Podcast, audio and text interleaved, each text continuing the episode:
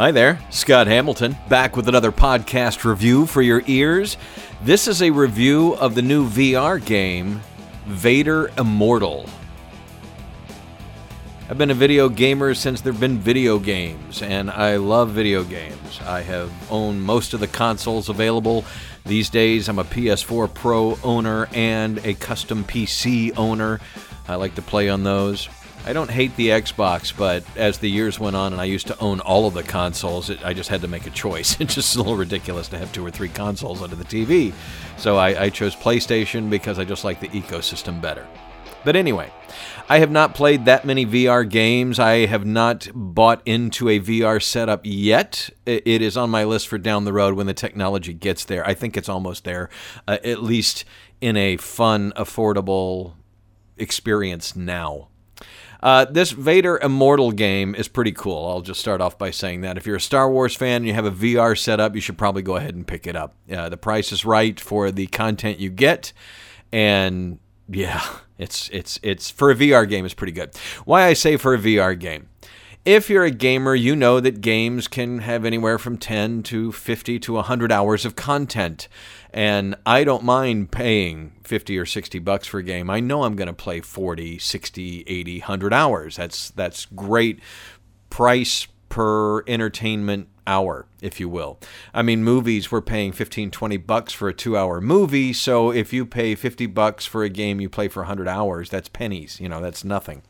So why I say V R games are different, in my experience so far, V R games are short. They're more about the experience, and I saw in one of the reviews for Vader Immortal, or one of the previews, that this is what a theme park ride type game would be like, and, and is like, and I would agree. That's the experience you get with V R, is more of a shorter but uh, more intense experience gaming. You are in this virtual world. I've played V R racing games where you can look around outside the cockpit and see, you know, your other racers and behind you and things like that. Uh, some platforming games where you can look all around the world and, and your guy can find secrets that because you can look all the way around, including behind you, you can find things. Those are all interesting. And I played a f- couple of these first-person, you know, you're in the world type shooter type games. I haven't played Half-Life yet, which is the one I really want to play. But my roommate has a V R setup, and he found out that Vader Immortal was available and instantly downloaded it yesterday, and we got through most of the three episodes. No spoilers uh, for any of the story content. There are three episodes to Vader Immortal, and they're divided up into three chapters that are, give or take, about an hour long apiece. I found the second one to be a lot longer than the th- the first one, and we're almost done with the third one, which was more on par with the second one. Each episode also has a lightsaber dojo, which in one aspect is there to teach you how to play the game and use your lightsaber well and some of the other force powers you get, but also they extend the life of the game because there are challenges and they continue on. And yeah, I actually had a lot of fun with the dojo. Not, I would say, more fun than the story parts of the game, but the dojos are really, really cool. You will spend hours in there just chopping things up and, and crushing things and moving things around, throwing things around with the force. Um...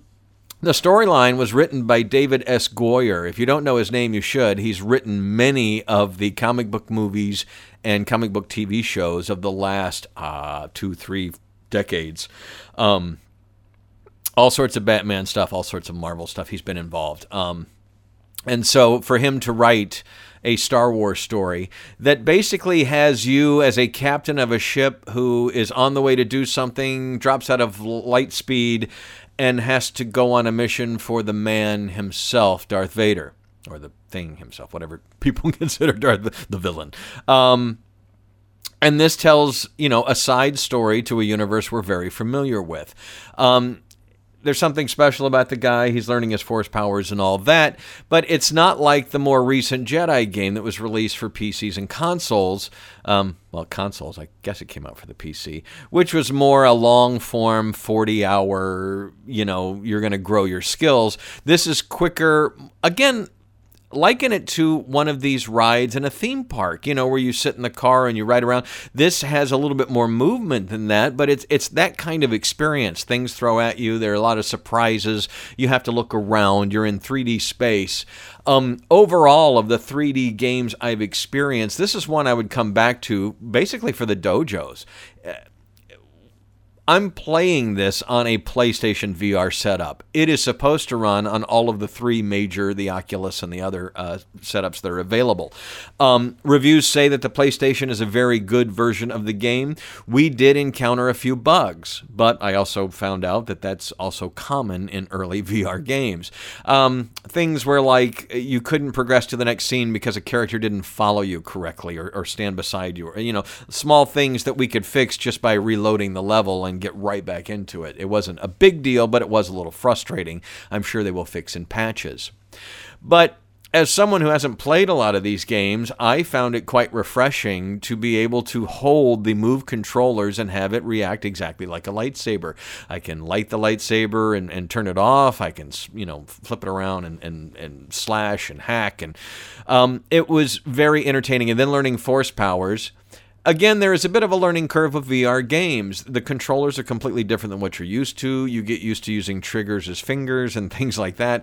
Um, there is a learning curve, but I was able to play some other V R games over the last few weeks and in the past, uh, so it wasn't like I was...